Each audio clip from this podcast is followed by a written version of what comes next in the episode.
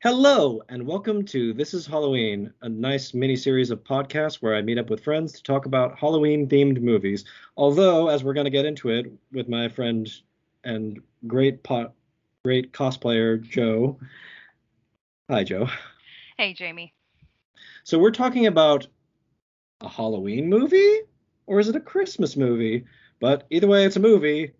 We're talking about Nightmare Before Christmas. So bearing the lead, but I'm going to be honest. I've always thought of this as a Christmas movie. I like to think of it as it's a movie for anywhere between Halloween all the way through Christmas. So it's an all around good hol- holiday movie. All right, that's fair enough. From October 1st to January 6th, it's fair game. Fair game, yes. So this is um this is a classic, and one thing, okay, maybe to just start it off, is why I liken it to a Christmas movie beyond like the Christmas being in the title. It's also got that little credit of of a lot of Christmas movies of of just finding its audience and becoming a classic after it's released. At the time, I think it it it, it wasn't like a financial flop or anything. Like it, it made money and it made like and it got good reviews, but just like it was just just released and forgotten at first. And even at the time, like the biggest telltale sign for for how it's grown in popularity, the fun trivia fact is is it it, it went through there's some more behind the scenes, but just this quick one to go off of is just for a long time it wasn't a Disney movie. It was a Touchstone movie. And just slowly but surely, as it became more and more popular, on the re-releases, suddenly it was like, no, no, no, this is a Disney movie. Walt Disney's The Night, Tim Burton's The Nightmare Before Christmas for a long time was like, uh, I don't know, this seems a bit weird. I don't know if we should call this a Disney movie. Let's put it to Touchstone. It's a Touchstone movie. It's not a Disney movie. That was like, oh no, no, this is a Disney movie. and look at all the merchandising it has spawned since then. It used yes. to be that you would find Nightmare Before Christmas merch, like in the Halloween sections of the stores or like the specialized section of Hot Topic back in the day. And mm-hmm. now it's everywhere in drugstores, Disney official merchandising store. I mean, gotta make that moolah now, now that it's a cult classic. Absolutely. Well, um, and of course, it became truly mainstream when when every Halloween to Christmas they they redecorate the haunted mansion and make it into a Nightmare Before Christmas ride. Mm-hmm. Which is so wonderful and always great. It's very cute. Like I like that they do that seasonal touch to the haunted mansion during the se- during the Christmas season cuz and you still get to enjoy the haunted mansion year round. Yeah, absolutely. So that's a great story like that there are a couple times where that's happened for disney where the where where it's become a cult hit like you you've got um also uh big one is newsies like just this kind of forgotten movie that ended up becoming a broadway play so good for newsies uh Hocus Pocus was oh, a yeah, Disney Channel. The other Halloween yeah. Disney movies, Hocus Pocus, yeah and Halloween Town. I mean, Halloween Town doesn't have as much merch as Hocus Pocus does, but Hocus Pocus is definitely a cult classic now. Absolutely. It's so strange. That movie is so obsessed with virginity. uh, I mean, se- what, 18th century values being carried over into the 90s? Fair enough fair enough. Well, I mean, they make a gag of it, so but yeah. yeah. So uh the so Nightmare Before Christmas. It all begins with Tim Burton and and we'll get into more what we, we, we talked before we started recording of how this this is a bit unfairly thought of as a Tim Burton movie when it's like it is and it isn't a Tim Burton movie is so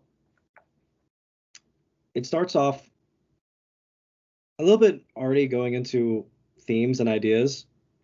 I think a lot of Nightmare Before Christmas is in some ways Tim Burton's metaphor for his relationship with Disney at the time was that like people forget and like Tim Burton really doesn't ever talk about it really, but he once was an animator, like a straight up animator, a Disney animator, and he worked on Fox and the Hound and he had such a horrendous experience. He hated it.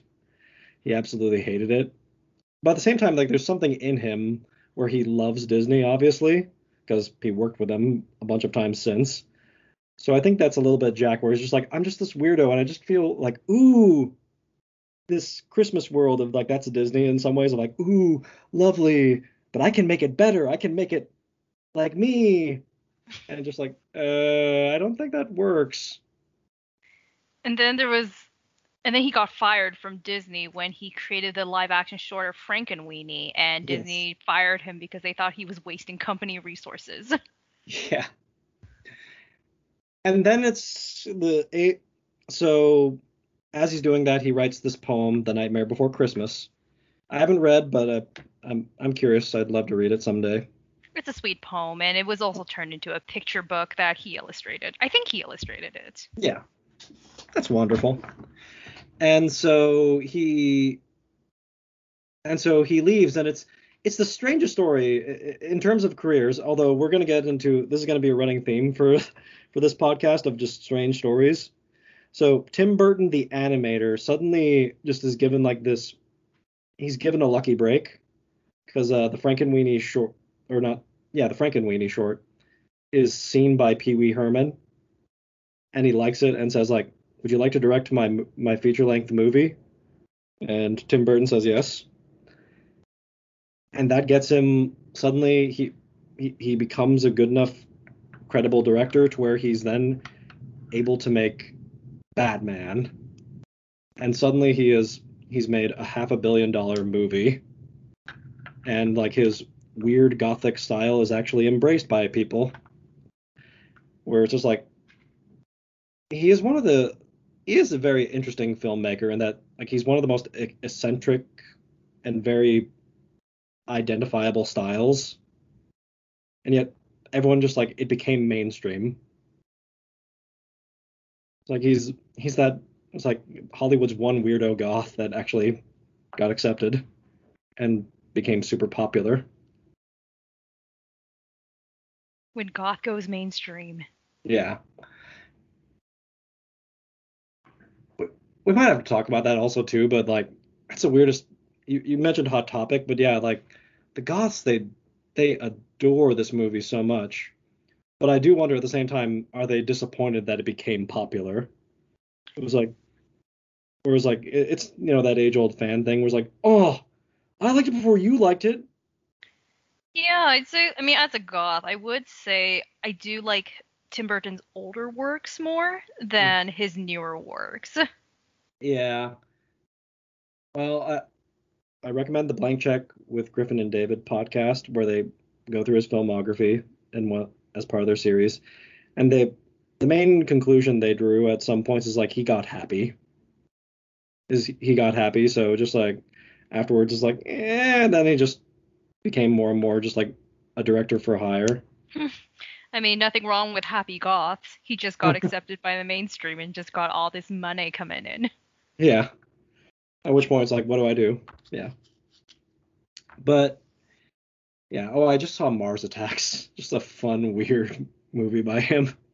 That's not goth at all, but just like it just it's it's his most like middle finger to the society.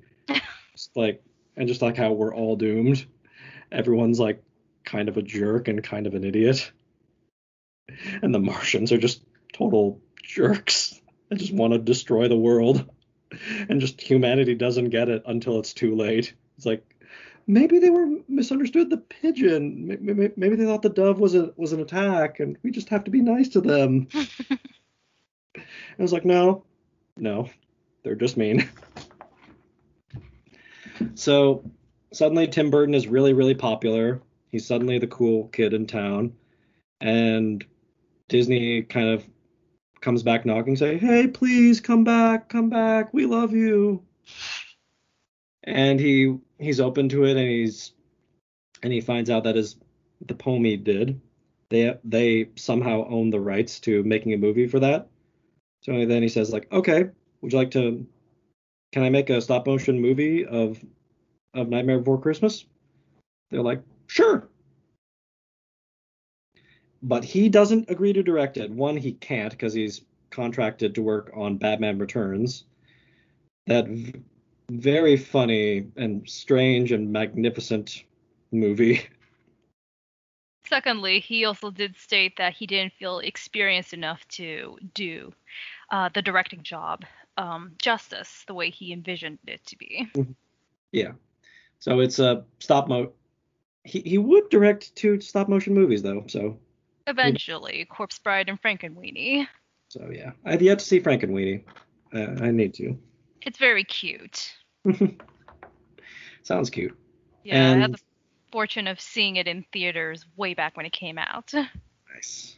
Nice. It's I mean, it's no Nightmare Before Christmas, but it's definitely a Tim Burton film, and it was very fun to compare it to the live action short. Mm-hmm. Absolutely. I'm sure. So, um, he he brings on the the person, the poor person that's always forgotten in this story, the actual director of the movie, Henry Selick. Henry Selick, who is a stop motion director. He's fantastic. He's brilliant. Would later go on to direct my favorite of his, although I know there's no disputing from me or you, obviously, that Nightmare Before Christmas is a, is a classic, but my favorite of his is Coraline. Just a really fun, creepy, great movie. That's a perfect adaptation of the book. Yes in some ways, um, I would say it's even better than the book, just because I mean, Neil Gaiman is a fantastic writer and mm-hmm. everybody loves him. But I just felt that the movie, with all the visuals, just brought it to a whole new colorful level that, um, that you that wasn't in the book. Yeah. Oh, I know exactly what you mean. Well, the other thing for me is, but at the same time, just sidebar. This always tangents and and when I do podcasts. And so sorry Joe.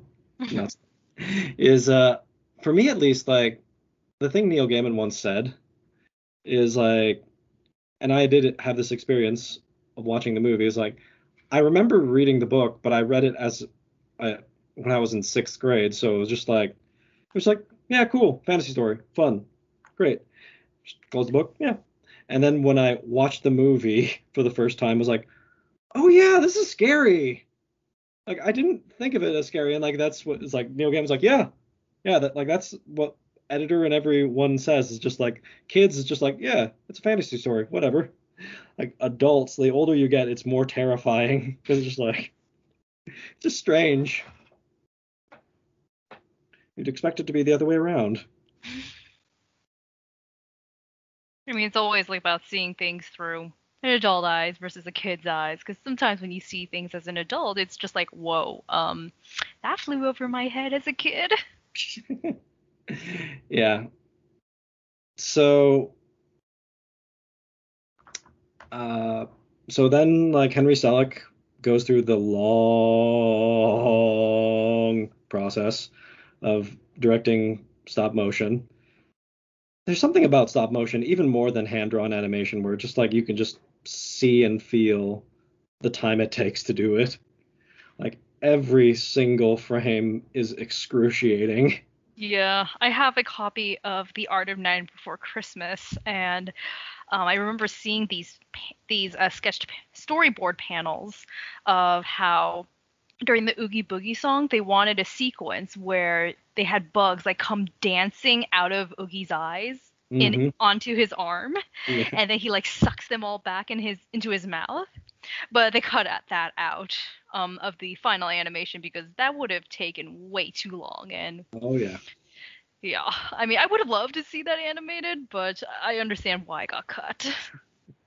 oh yeah, it, it's excruciating. I mean, it is astonishing. There are deleted scenes. There are deleted scenes in this movie, but not a lot because it's just like even more than animation, you just got to make those those decisions from the get go of like, okay, this is the story we are telling, we are going, because every frame is so precious and so difficult to do.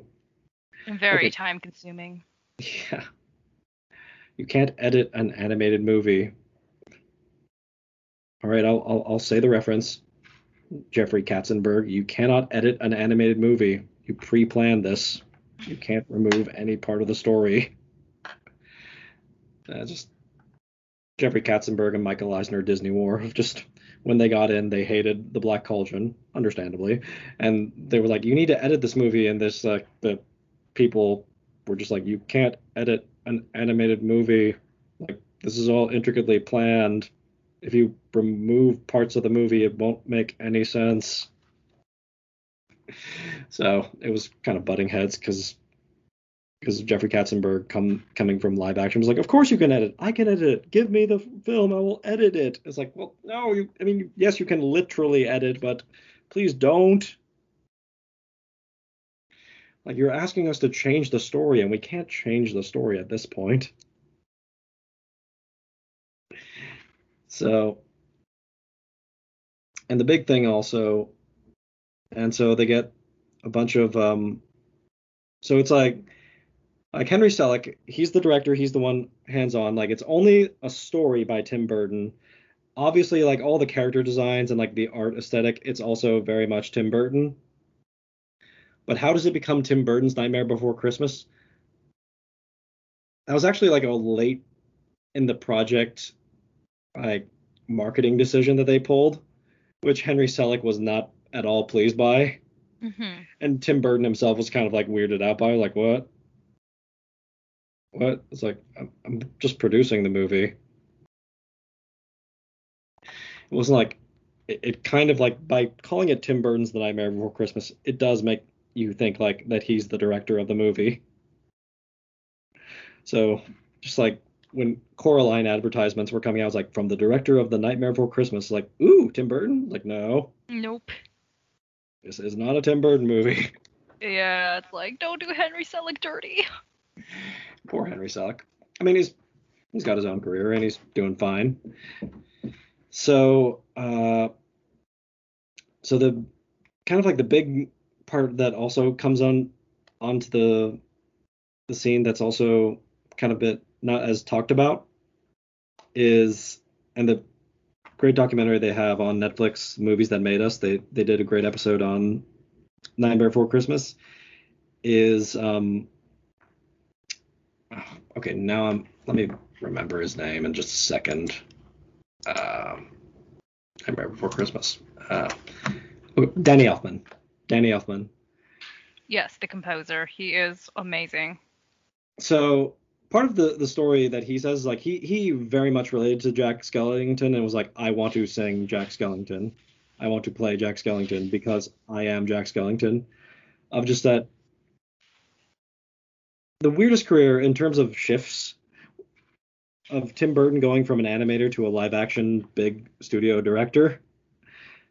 Of of Danny Elfman was the the lead singer of Oingo Boingo. He was a rock star, and now he's more known, I think, as as a m- movie film composer. Yes.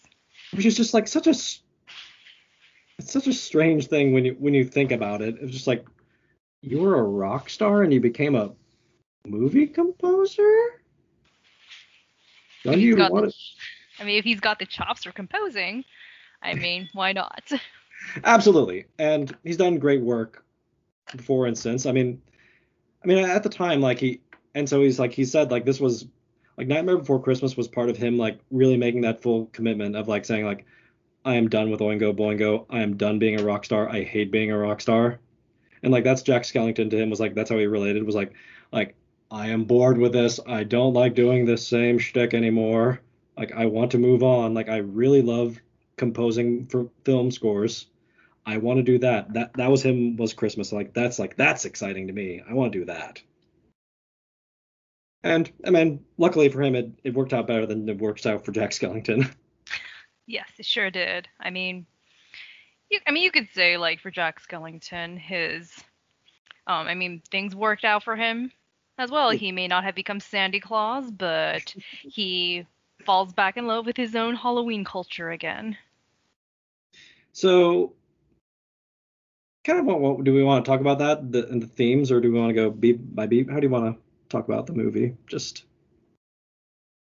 I mean, did you have like something planned out, or? Just... no, I mean we, we we just kind of like go with the flow. Yeah, I, I mean, I'm sure. Yeah, we could talk about the themes. Um, is this a good time for me to interject with my thoughts on cultural appropriation? Absolutely, yes. We yeah, because yeah. I love Night Before Christmas, and it's because a few, I think like some years ago, I like as I got older and was critically thinking about the movie, I just thought, you know, when you think about it, Night Before Christmas is a movie about cultural appropriation where Jack Skellington, he's fascinated by the culture and the rituals of Christmas, but he doesn't understand Christmas. And he really um, sees it through a Halloween lens. And um, as much as like he tries to mastermind um, Christmas and even kidnap Santa Claus and tries to step in the role of Santa Claus. Like he even butchers Santa Santa's name. Um, he doesn't under he think when people out in the normal world are screaming, um, he thinks it's out of fun because that's what you do on Halloween, but not on Christmas. And when um, the military is even like sh- trying to shoot him out of the sky, he's like, "Oh, it's fireworks," and it's like, "Oh no, no, no, no," and um, and I think like um, watching it, like, I mean, in the real world, the words cultural appropriation generally has a lot more malice attached to it.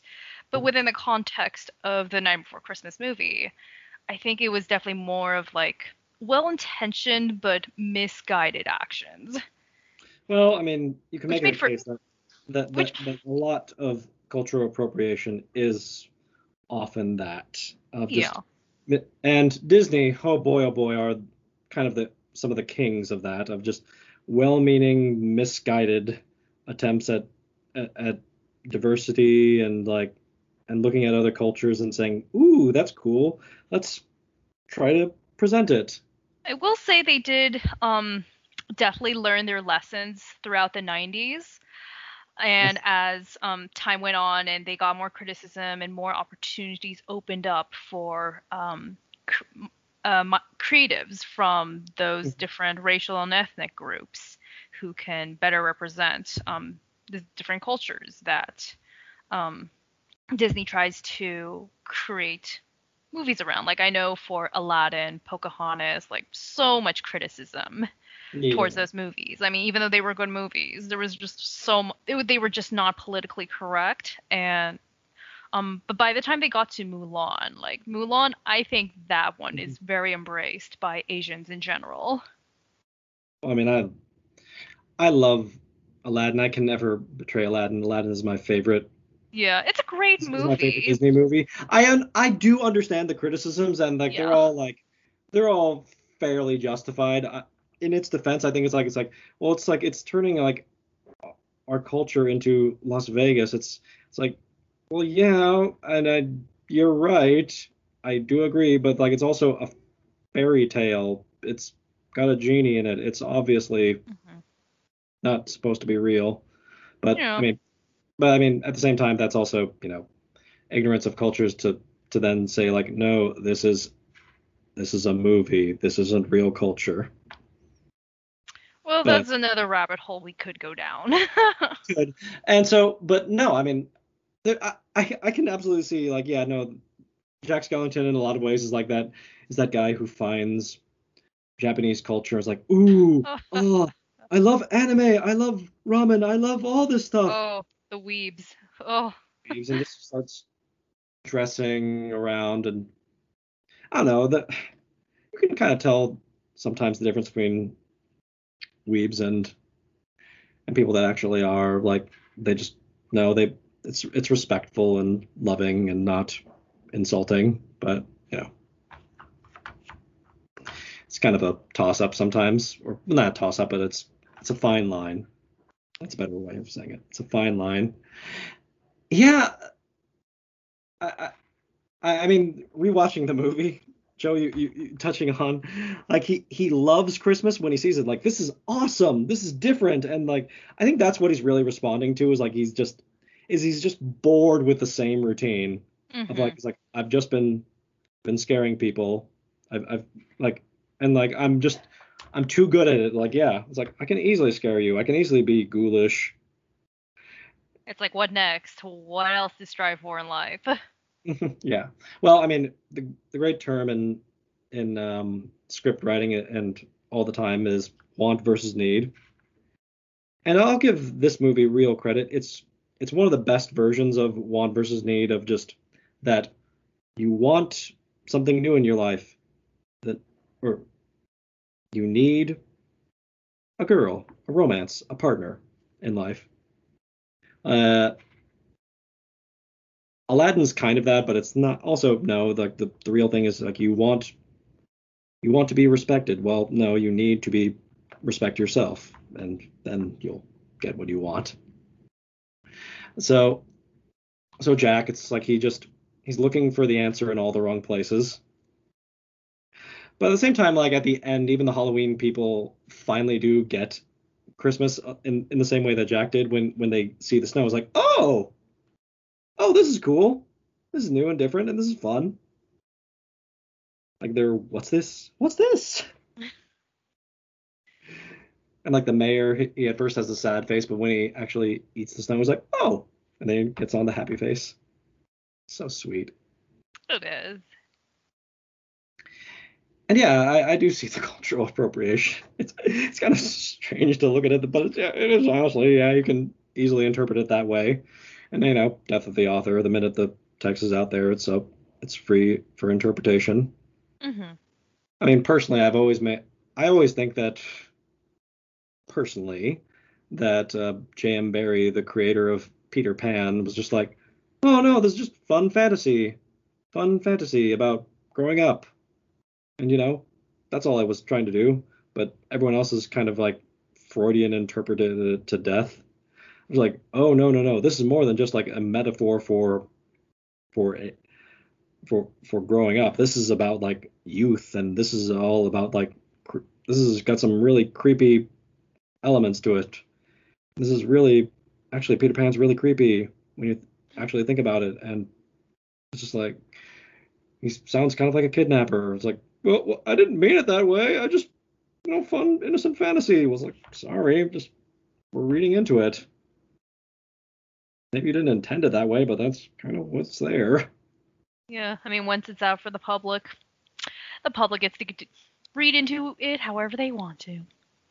For good or bad. um, yeah, the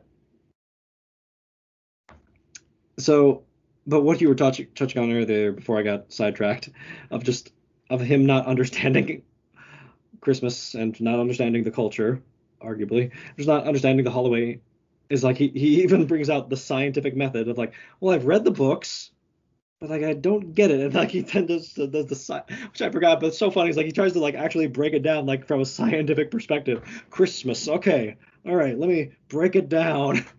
He's got like his whole chalkboard of all these complicated equations. I'm just like, this is hilarious.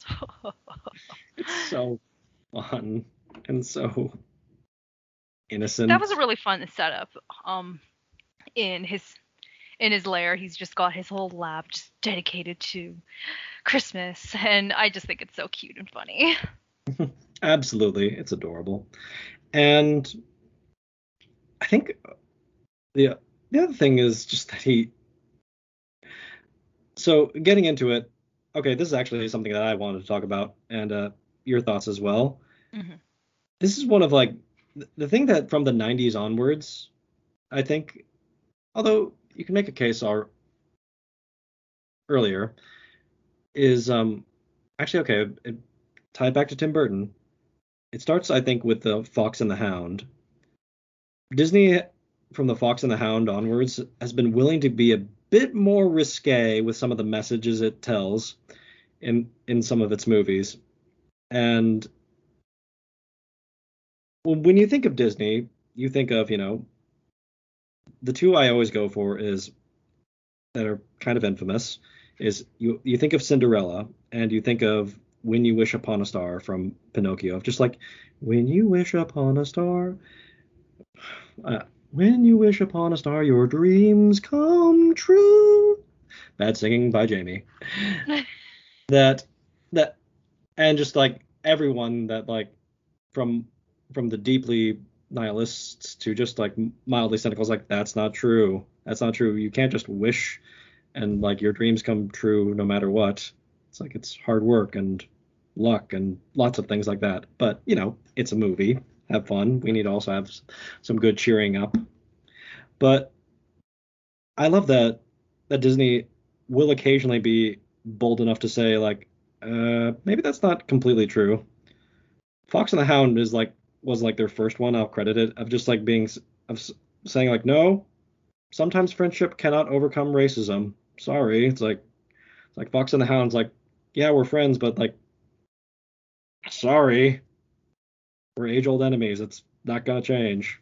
It's really funny because Fox and the Hound was based on a book that was very messed up to begin with, and you think about if you like read this, just even read the summary of the original Fox and the Hound, it, you just think, how in the world did Disney think this was gonna make a cute kids movie? well, I mean, that's also a little bit of the from what I know of the in, internal things, like that's also part of like the Disney's like inner war that they were going with, of just like the the nine old men, the old generation, like had only like this certain point of view for what they can do and what what what they can't do, and the younger people want to be a bit more experimental and go in darker places. And Fox and the Hound was the breaking point where just like Don Bluth was like, all right, this is not Walt Disney's company anymore. They're not willing to take any risk. So I'm going to create my own company, my own animation studios, and I'm going to release The Secret of NIMH. So he goes off to do that, and and for a while is the rival to Disney, but then he sadly makes some misses, and then it just all goes down to hell for him. Yeah. Plus, plus also Disney gets their act together.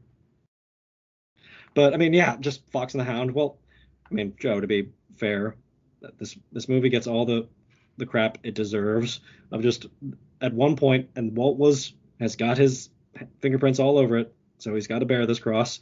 Is he thought I really love, I really, really, really love these Song of the South stories. I want to make a movie on them.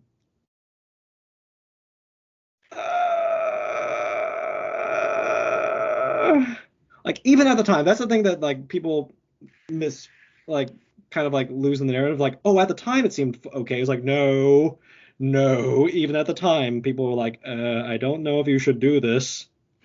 I mean, do you remember the controversy for um, Miss Car- Peregrine's Home for Peculiar Children and the controversy that went online with Tim Burton with his racist remarks? Oh, I don't know about that. That's oh, great. Well, to make a long story short, um, let's just say Tim Burton doesn't care about racial diversity. Oh, oh, because he, I'm, he got asked. I'm, I'm, I'm sure, and he was like blasé about it. Why do you only cast white people? Yeah. Or I'm like, sure. I mean, I, this is a whole other conversation, but, um, yeah, I mean, he the way he phrased it was just not very not let's just say not classy. Yeah, I'm sure. But anyway, back to Nine Before Christmas. Um, so, so, so getting back to strange and interesting and challenging messages from Disney, I credit it because like just when you think of Disney, you think of what I what I said earlier of just you know like Sleeping Beauty, Snow White, like the nice easy go-to messages of that then comes around Nightmare Before Christmas, which says, uh, sometimes you you just you may have these dreams, but you no you you can't without your dreams. You should just be happy with what you are. And and you can find other ways to be to fill that void of dissatisfaction. instead of like trying to take over someone else's job. I've just I love that. And later on, the other one I'll, I'll give to I'll give massive credit for is for giving the same message. So in other ways, is um, Monsters University. It's just really surprising. It's like it's like no, I'm sorry, Mike. No matter how hard you work at it, it's just you're not scary. You'll never be scary. So, but you can find other ways to live out your passion. But and you can be happy and enjoy your life, but just you're not going to be the top scarer. Sorry. so that's and then Wreck-It Ralph of just it's like I want to be the good guy. It's like, eh, maybe you're not, but you know that's okay. Just embrace and be happy with what you are. And so just what I think of instantly, all the, there's all the montages of him but like when he is like saying like I'm gonna take over Christmas, he wraps the Christmas tree lights around an electric chair and just sets it off. That kind of like sets is the clue like uh I don't know if you're you are cut out for Christmas. Yeah. I know you like it, but uh yeah, it's like um I know it's like not quite the tone for Christmas. And so pretty edgy jokes for Disney of just like that Emperor PG movie of just like, ooh, this roadkill. Oh, it's too old. Get something fresher. That's a better present. And like they get the Jack in the Box, but they think like you should make it scarier. And, and like, then the ooh. whole um, like the, kidnap the Sandy Claws song, where it was just a completely serial killer song, and then would and then when you finally do make it down to Oogie Boogie's lair, it's this one giant gambling lair. Yeah. Well, and I do like at the beginning of the. That's also setting the good gray areas, but for Halloween Town, they they say the my favorite song, the opening song. Although I also love the vil- Oogie Boogie song as well. Those are my two favorites. Of just that they, they they they preface at one point of saying like life's no fun without a good scare, but they also give the caveat we're not mean. Like we just like a good scare, and like the thing is like they're it's something that's very quintessential Tim Burton. Sorry, Henry Selick, I'm gonna talk about Tim Burton. Sorry, it's your movie, but just saying. I'm just like he loves like the he loves the ghouls and just kind of like but saying like yeah they're they're weird and ghoulish, but they're nice. They're yeah, nice when like, you get to know them. Like spooky, good fun, but nothing that qualifies into horror realm. Nothing like the vampires. One I noticed, like the vampires are in the day. Like sunlight does not do anything for these vampires. I mean, they are crouching under parasols. I guess. All right, fair enough. But yeah, they're they're just like they're all just having a good time. Like no no talk of like I must suck your blood. Like nah, just we're we're just monsters, and they're just monsters having a good time. But like Oogie Boogie is like like Lock, Shock, and Barrel are, are like on the cusp where like they're actually kind of like naughty in a in a mean way, but they're still like better than Oogie Boogie. Oogie Boogie is like straight up evil. Like, yeah, I mean, yeah. he even says that he sings a line where he says um he gets a lot of fun when he sees lives on the line, not his yeah. own, but others. Not mine, of course, but yours. Yes. And I mean, to be mean to him because he's the villain, but just like one, like the great joke is he's not even a good gambler. like he keeps on getting snake eyes. So it's like, no, you're not good at this. Yeah. But but the other one is just that he, it's, I mean, just even from a from practical standpoint, it's like, where's the game? It's just you're just rolling dice for their life. It's like, can't they play at all? Where's the chance? It's just the game I seems mean, rigged. he even sings that he doesn't play fair. fair enough. oh gosh, okay, so I want to praise the visuals. So all the visuals, just the designs, the aesthetic, and the animation are all fantastic. I know objectively that like all the stop motion movies they make after this. I mean, props to Disney.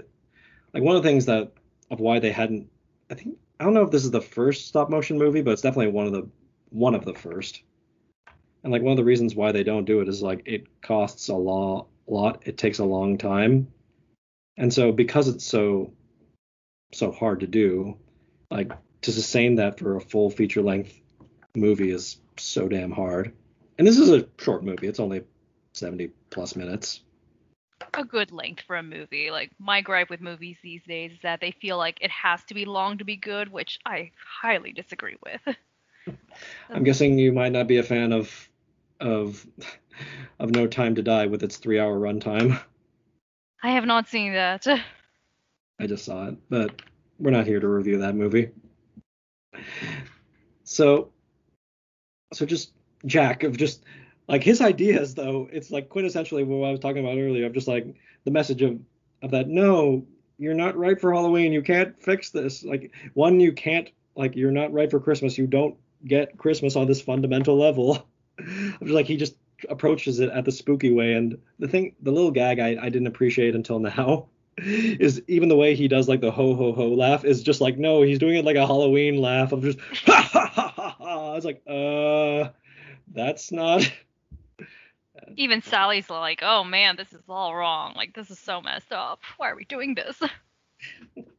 well, yeah, from the get go. I mean, she, even though like Oogie Boogie is the real antagonist, she's technically the antagonist for a lot of the story for like she's the only sane person trying to stop him and trying to talk sense into him. Apparently, the writer of the movie she she felt she she wrote a lot of se- of herself into Sally. Yeah, I mean, I think antagonist is a bit of a strong word for Sally, but I think she's yeah, no, like no, no, like not not. It's just like in Yeah. terms of like the the story progress, you know, bringing in conflict. Yeah, like I remember reading about how um, even though Jack carries a story, Sally's the heart of it, which I think she's like the moral compass of the movie. Oh, 100%. Moral compass and the heart. Well, well, yeah, she's this adorable woman that that, that girl that that's she's kind of a trapped princess because she's trapped in a tower with her mean dad who won't let her. And I can understand what the goths can really relate to this part. It's just just this mean dad won't let me go out and fun. Just wants me to be up there with him all the time. Won't let me do anything. How on earth can these teens relate to that? Have got the badass advantage of being able to throw herself out a window and then stitch herself back up. Boy, like they they don't do a lot of like exploring the whole monster thing in the movie. I mean, there's a couple jokes about how he can take off his head, but like that, and like you know the mayor who can twist his head around, and he's got two heads. Mhm. But boy, they really do. They one set that up like that's so shocking the first time you see. it. It was like whoa. I was like whoa. Literally, a two-faced politician. yeah, but but Sally, Sally, what to say about her? Just great visual design, fantastic performance by Catherine O'Hara. I'm not sure. I think that might be the last time she did a movie with with Tim Burton or a Tim Burton produced movie at least. But like yeah, she did that and Beetlejuice. I think she did something else. I'm just But- gonna quickly Google Catherine O'Hara. Yeah. Because soon he.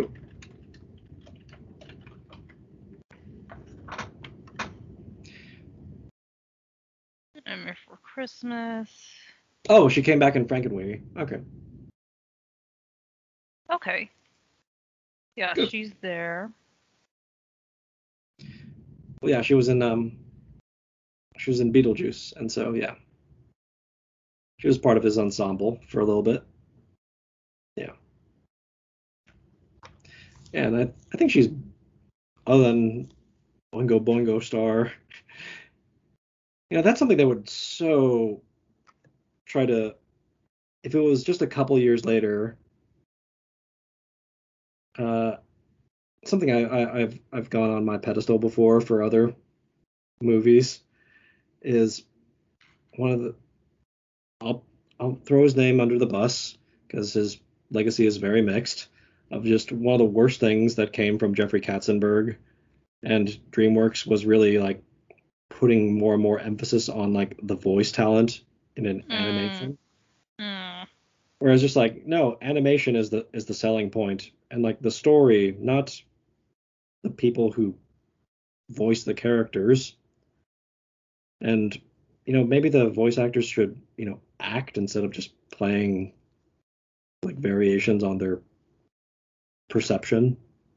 Yeah, like the, I was watching a video recently about the celebrification of voice acting, and it's just definitely very unfair that um, for big feature movies, you get all these, you have all these voice actors who, like, they don't carry as big of a name, but they are mm-hmm. trained and they yeah. have way better acting chops than a lot of these celebrities. But these celebrities just get casted because, um, I mean, studios think, oh, people will pay money to watch this celebrity voice this character. And it's like, no, we want to watch the character. We're not we're not gonna see the actor anyway. Cause um I mean I know recently for Mario and Peach, like that was kind of a slap in the face for Charles Martinet, and then um re- most recently with um I think the um Space Jam remake or something. um the original cast members weren't recasted, and Zendaya got casted as Lola, and there was just outrage on Twitter. like, I no disrespect to Zendaya, but I know exactly what you mean. And for me, uh, the go-to one, my, one of my favorite voice actors, Sean Schemmel, just rightly like called it out of like Megamind. Like you know, Will Ferrell, like no, he, he's really good as Megamind, but like and I like the sack both of these people, but like Tina Fey and Brad Pitt, like oof. Especially Brad Pitt. Brad Pitt is just like it is a dud of a oh. performance. And it's just like no, no disrespect to him. I love I love me some some Brad Pitt and tons of other things, but just like he's like you're not a voice actor. And I'm not saying that they have to be cartoony either. It's just like there's just something. It's a je ne sais quoi quality that that voice actors have that a lot of like celebrity big time live action actors they don't know how to bring that talent to just their when they're only using it relying on their voice it's a very different skill set from being on camera absolutely there are plenty of voice actors who don't really have the desire to have a career being on screen yeah. Yeah. I mean, it's so um, and so like the cast um, like the person who plays Jack, it's just Chris Sarandon, great character actor, and then all the singing is done by Danny Elfman as we've spoken, but but like they don't telegraph. We got the actor from we in this movie is Catherine O'Hara from Beetlejuice and the star and not the star, but but an actor who was in the um, the Princess Bride. Like, no. I mean, the stars of the animated movies really are the animated characters and the story. I think they really should shine on their own. Yeah. I mean, that's just me. I mean, and boy, oh boy, like just some of the performances that you can get the performance of Oogie Boogie is just so so wonderful. Just creepy, funny, and just great design. Oh, and I wanted to compliment earlier for the aesthetics. So just the set number for Oogie Boogie of that they go for this neon lighting, which is just fantastic, and just the song is great and everything about it. Just that evil casino look. it's a really really fun t- musical number. It's a great villain song. So jazzy. Yes. Yeah. Yeah, villains have also. I mean, Lin- Lindsay Ellis has done. I'm, I'm, a big fan, so I'm name dropping her a couple times. She's done a great video on Disney villains and why they've somewhat gone the wayside. But like Oogie Boogie, he's right there on the on that pedigree of ones that's really popular, or that that's one of the last great ones. Actually, something I, I just want to mention and shout out just because it's my favorite video game series.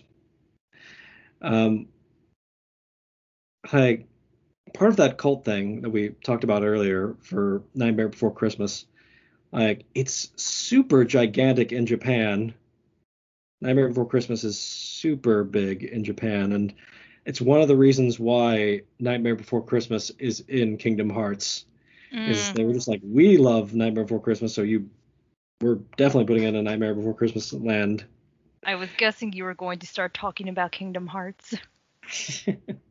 so, just a fun reference. What what more can I say? It's and so after having played the game, it was like it was weird when watching the movie again. It's like, oh wow, the the boss level is just the final action scene with between Oogie and Jack. Just like the boss fight is literally this. They just copied it pretty much verbatim. that really hard boss fight. It's like that's great. I'm still waiting for the day Kingdom Hearts ever makes it to PC. Oh, I'm afraid you might have to wait a while. I mean, the Final Fantasies did come to PC. Yeah, well, maybe. Um, they they are they are talking about making it into a Disney Plus show. That would actually be pretty cool. Yeah. I mean, I was reading an article earlier about how Disney is like starting to make anime, which to me is like, well, I guess Disney's really po- monopolizing the popularity of anime now. now that Netflix had also had jumped on it and started making original animes. Mhm. Absolutely. Well, gotta follow the trends. Yeah. Goodbye are the days when being an anime fan meant you were one of those geeks. Uh, I'm fine with it. Yeah. I'm okay with it. I mean, hey, there, there's always degrees though. This is a fun just this is why we do podcasts just for fun tangents like this. I don't know, for me, there's always a difference between like otakus and like people that like certain anime things of like you weren't a nerd if or a weirdo if you liked Dragon Ball Z, Pokemon, or uh, what was it? What would be the other one I would say? Yu-Gi-Oh. Oh, okay, Yu- Yu-Gi-Oh. Yeah, Yu-Gi-Oh. Like those three just became like so ubiquitous and so just like mainstream immediately that was just like no, those are just like that. Gotta dig not, deeper than that. It's like no, no, no. It's deeper into like Toonami's lineup and deeper into like the really esoteric stuff. So so it's just it's it's when you get into that full metal alchemist kind of stuff that's just like that's where it's like oh that is the true nerdy stuff. Like now you're talking like more like that's that's otaku. And so but that's always the case isn't it? Mm-hmm. there's there's always some stuff that's like really really big and then there's more deep cut stuff.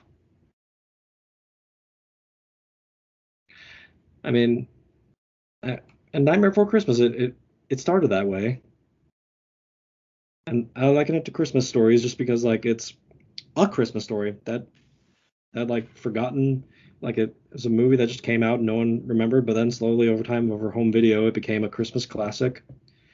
Along with um, people don't believe this, but It's a Wonderful Life. It's a Wonderful Life was not a big success at all, and just on home just on TV there was no home video even then. Just on TV it became a Christmas classic somehow. Just who knows? Popularity. It doesn't something that may be popular now isn't doesn't mean it has lasting impact. That's true. Yeah, cuz popularity is very fickle and whether I think whether something can stand the test of time, that's the true testament. Mm-hmm. Okay, all right, to be mean to to this movie even though it's we're supposedly going to get five sequels of it. Avatar is the best example of that to me of just like a With movie the blue that was, people. yeah. Yeah. Just that that no, not the one with the airbenders. No, just just that that blue people Avatar movie that just it came out, it made a over a billion dollars and no one talks about it. It's like the the most successful movie that it did not penetrate our consciousness at all. I mean, even like when I see people on social media like bring up Avatar, and they'll be like, "Are you talking about the blue people or the the last Airbender?" And if it's something about the blue people, they're like, "Oh, never mind." I don't want to talk about it anymore. Yeah. I don't think uh, the Avatar with blue people really um. I don't think that movie aged well. Eh, I don't think it's anything bad with the movie itself. It just it just honestly okay to be a bit mean. Also, like I think it was just the take, novelty of. I mean, take the whole summary of Pocahontas, cross out everything that yes. with, and replace it with characters and stuff from Avatar, and there you go. Well, I think the novelty, the novelty of a of a 3D movie, and like a real good 3D movie, just excited everyone at the time, and just when that wa- waned away, and like what what you were left with, it was just like, oh, but what about the actual movie itself? Well, it's good, it's good, it's good, and then like over time, it's like, yeah, and more and more like that. It's just, I don't think anyone hates the movie. Well, maybe some people, but but just like it's just yeah. Now compare that to Nightmare Before Christmas, where it's a seasonal ride on Disneyland, and it became an icon for goth culture and is a is a classic. Just like this small little little movie. Huge impact. Tying it back to Nightmare Before Christmas, I got it. I don't know. I mean, I think we're we might be closing to the end. Yeah, I mean the legacy of Nightmare Before Christmas. I think it really um stems from the fact that I think um because I'll admit I'm not a big horror movie person myself. So when Halloween season comes and people are just like horror movies, I'm like I like spooky fun, but not necessarily to get myself scared and stay up in the middle of the night with all my lights on. Like I definitely want to enjoy Halloween but not be scared. And I think Nightmare Before Christmas is one of those like fun Halloween non-scary movies that fits the bill that also um, can be watched not just for Halloween but also for Christmas, like you said, where how you feel like it's kind of more of a Christmas movie. Um, I think because it like stemmed from like being a cult favorite. Mm-hmm. And then over the years, like as cults go, um like it just grows in popularity and mm. cuz all the goths love it and then even people who aren't goth love the movie and then it just grew and grew in its influence and Disney's like, "Okay, we're finally going to acknowledge it as a Disney movie." and I mean, for good reason. Reclaim it as a Disney movie. yes, yes. It's like that, that validation it's been seeking for over a decade. Absolutely. Well, I mean, you just made me come to a bit of a revelation with with uh, some of Tim Burton's work, and yes, this is really a Henry Selick movie, but I'll just say Tim Burton. Sorry, Henry Selick. Is what you're saying earlier about spooky, but not scary. That's actually a really great encapsulation of a lot of Tim Burton's work. He's only done like a like one or two straight up horror stories mm-hmm. of like Sweeney Todd and uh, Sleepy Hollow. That's more like just straight up horror. But like yeah. otherwise, like a lot of his is like he likes the spooky stuff, but like actually, it's like that moment in Corpse Bride of just like oh skeletons, dead people, but then like the minute like, and they just shake hands and just hug and like oh, oh okay, yeah whatever. Yeah, I think the, the spooky are dead, but like whatever. yeah, I think the spooky aesthetic just really um I think it really highlights the heartwarming core of the stories, especially with his earlier movies and earlier concepts, like with Edward Scissorhands, um, and uh, what was I going to say? And if I'm not sure if you ever watched Crimson Peak, but it kind of reminded me of this one line where um, I forget the main character's name, but she tries to shop around her manuscript to different publishers and she says, Yes, there's ghosts in this story, but it's not a ghost story. It's kind of like that. well, there are ghosts in Hamlet, but people don't think of that as a ghost story. True. It is a tragedy, considered one of Shakespeare's tragedies. and it has ghosts. Whereas just Three Little Witches makes Macbeth into a, a magic play you know. Yeah. That well, you could say is a psychological horror play. Yeah. Well, yeah. I somehow brought in Shakespeare, so I think with that, um, before we go, would you like to plug any of your work, Joe? Yeah, sure. So, um, you can find me with all my cosplays on Circus of Miss Joe. Um, I'm also very active on TikTok under my um, my student Carmilla Joe, which is what I cosplay and voice act under. And um, I'm also very active with all my writing works on Twitter at Joe underscore Woo underscore author. Awesome. Thank you so much again for coming on. Um, next week, um, tune in. We we still got some more exciting podcasts. Um, next one, I'm going to be talking with a good friend about it. So see you then. Thanks for having me, Jamie.